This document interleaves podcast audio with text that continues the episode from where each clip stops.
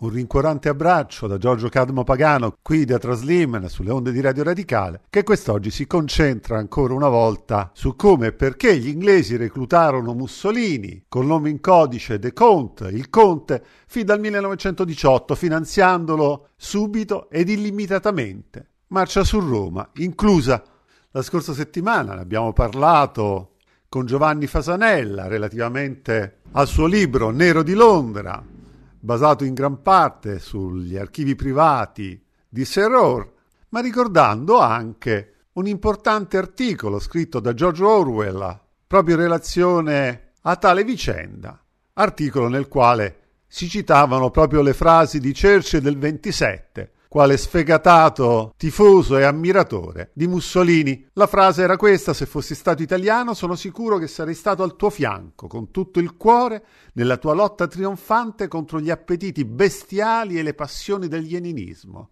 L'Italia ha fornito l'antidoto necessario al veleno russo. D'ora in poi nessuna grande nazione sarà sprovvista di un mezzo definitivo di protezione contro la crescita cancerosa del bolscevismo L'articolo di Orwell aveva come titolo sul Tribune, pubblicato sul Tribune il 22 ottobre del 1943, aveva come titolo Chi sono i criminali di guerra? Lo trovate in originale sul sito dell'Era, era.ng, ma io voglio leggervelo integralmente prima di trasmettere la seconda e ultima parte della conversazione con Fasanella sul suo libro Nero di Londra, sempre scritto con l'importante apporto di José Cereghino Scrive Orwell.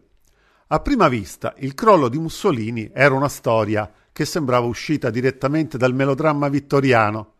Alla fine la giustizia aveva trionfato, l'uomo malvagio era sconfitto, i mulini di Dio stavano facendo il loro lavoro. A ripensarci, però, questo racconto morale è meno semplice e meno edificante. Tanto per cominciare, quale crimine ha commesso Mussolini, se ce n'è stato uno?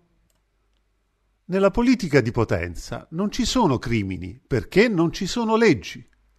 E d'altra parte c'è qualche caratteristica del regime, tra virgolette, interno di Mussolini che potrebbe essere seriamente contestata da qualsiasi gruppo di persone che possa giudicarlo? Infatti, come dimostra abbondantemente l'autore di questo libro, Il processo a Mussolini, di Cassio, e questo in effetti è lo scopo principale del libro, non c'è un solo atto scellerato commesso da Mussolini tra il 1922 e il 1940 che non sia stato lodato, innalzato al cielo da parte di coloro che ora promettono di portarlo in giudizio. Ai fini della sua allegoria, Cassio immagina Mussolini incriminato davanti a un tribunale britannico, con il procuratore generale come pubblico ministero.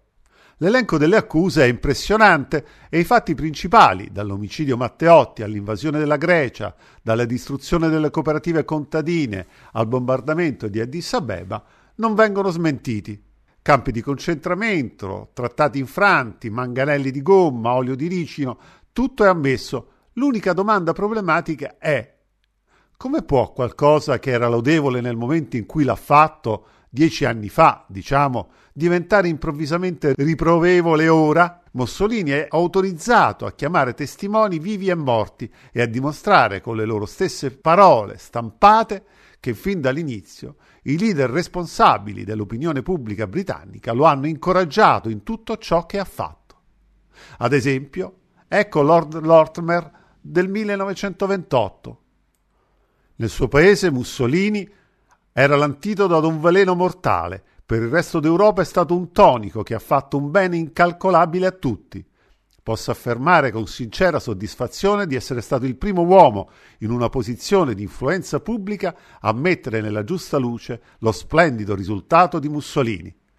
È la più grande figura della nostra epoca. Ecco Winston Churchill del 27. Se fossi stato italiano sono sicuro che sarei stato al tuo fianco con tutto il cuore nella tua lotta trionfante contro gli appetiti bestiali, le passioni del ieninismo.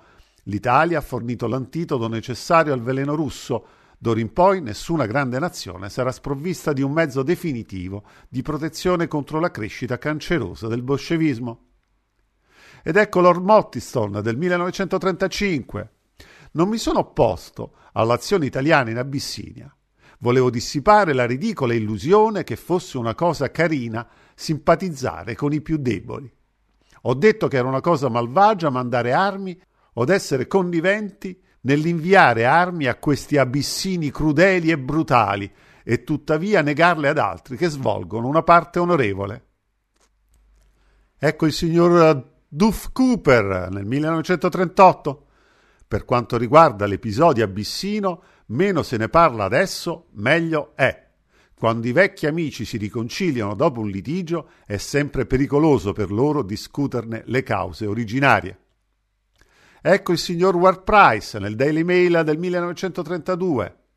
Persone ignoranti e prevenute parlano degli affari italiani come se quella nazione fosse soggetta a una tirannia dalla quale vorrebbe liberarsi volentieri. Con quella commiserazione un po' morbosa per le minoranze fanatiche che è la regola presso certi settori imperfettamente informati dell'opinione pubblica britannica. Questo paese ha chiuso a lungo gli occhi davanti al magnifico lavoro compiuto dal regime fascista. Ho sentito più volte lo stesso Mussolini esprimere la sua gratitudine al Daily Mail per essere stato il primo giornale britannico a porre i suoi obiettivi correttamente davanti al mondo. Ma proseguiamo con l'articolo di George Orwell sul libro di Cassio Il processo a Mussolini a mezzanotte e mezza. Un saluto da Giorgio Cadmo Pagano.